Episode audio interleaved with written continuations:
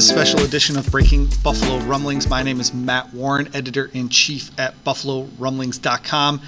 I'm here today to talk about COVID 19 and the coronavirus and how it's affecting the NFL and the Buffalo Bills. The coronavirus has impacted life around the world and, of course, in the United States, where multiple sporting leagues have canceled games, have canceled tournaments, and have sent staff members home.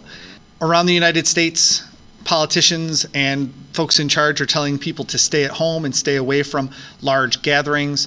Uh, the, the NFL doesn't have a whole lot of those going on over the course of the next month, uh, but it would be a surprise right now if the NFL went on with NFL draft parties in team facilities and NFL draft parties in Las Vegas, where the NFL draft is going to be held. More than likely, we'll see uh, 32 teams on a big conference call. Uh, Mel Kiper and the rest of ESPN folks are going to be in the room probably with NFL Network, and they'll be able to analyze what's going on. But you won't get to see the Jets fans booing uh, the Jet pick because we might not have fans there. Um, but closer to home, the Bills have pulled all of their coaches and uh, scouting staff off the road. They were at Clemson's pro day yesterday, but they won't be at any other pro days. A lot of colleges are canceling pro days anyway. So the scouting process is being changed dramatically. Um, a lot of teams aren't going to be bringing players to the team facility to do those in person interviews. You get 30 in person interviews with NFL draft players. Most of those were follow up checkups anyway uh, and just confirmation meetings, but NFL teams aren't going to be able to do those. But that's self directed. The NFL hasn't put a kibosh on those yet as a whole. Uh, each team can decide individually, but a third of NFL teams have closed their training facilities, so they won't be able to bring players in, potential draft picks in for those interviews at their facility. According to multiple reports from Adam Schefter and Dan Graziano, both of ESPN, the NFL is not going to change the start of their league year as of right now. Uh, all of that stuff is still going to go on uh, remotely, probably, but it's all going to go on they aren't going to change the voting for the collective bargaining agreement with the NFL Players Association.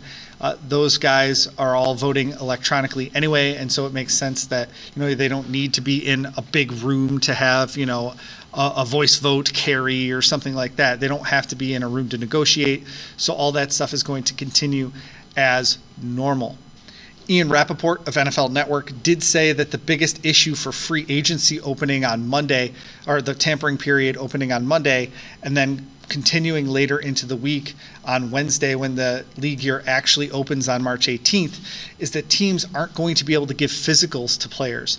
There's one or two players who fail physical every year, but how does a team ask them to get on a commercial flight?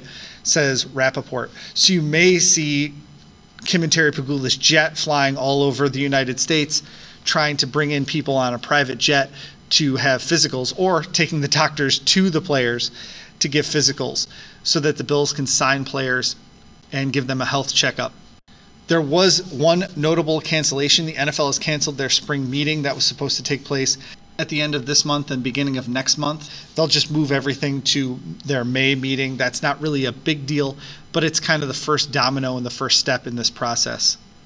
ESPN's Field Yates uh, tweeted out a, a, nice summary of all of the things that have been canceled. So the NCAA tournament is off. The NHL games uh, Major League Baseball games, Major League Soccer games, all of those are done for right now. The Boston Marathon was postponed. All NCAA spring sports have been canceled. The American uh, Tennis Tour has canceled their events for the next six weeks.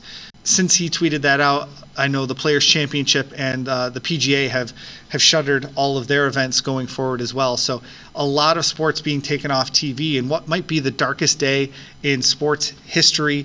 Obviously, the the NBA canceling their games or postponing their games with what happened with the Utah Jazz on Wednesday night was really the shockwave that went through the sports world and, and really the American landscape in general that kind of shook everybody into like, this is legit now. This is a big deal. This is happening everywhere. And, you know, when you know, billionaires are saying, hey, we don't want your money, that kind of let other people know that this was going to be a, a little bit of a bigger deal. And of course, we've seen that around the world as you know soccer teams or you know whatever in Italy have been shuttered for a long time in South Korea in China you haven't seen any of those games happening for a, a really long time and so it's just now starting to get to America. We have a tracker on the website at buffalorumblings.com that's going to update you as consistently and frequently as we possibly can. We already work remotely for Buffalo Rumblings, so you shouldn't see any interruptions in coverage as long as internet connections stay uh, fast as it's starting to slow down around some of the major cities in the United States.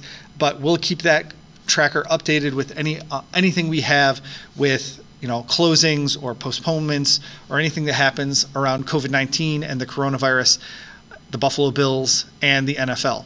Keep checking that. And of course, stay tuned to the Buffalo Rumblings Podcast Network as we'll continue to bring you updates on that, on free agency, the NFL draft, and everything else moving forward with the Buffalo Bills. For now, I'm going to sign off. My name is Matt Warren. I'm the editor in chief at BuffaloRumblings.com. Thanks for listening to Breaking Buffalo Rumblings.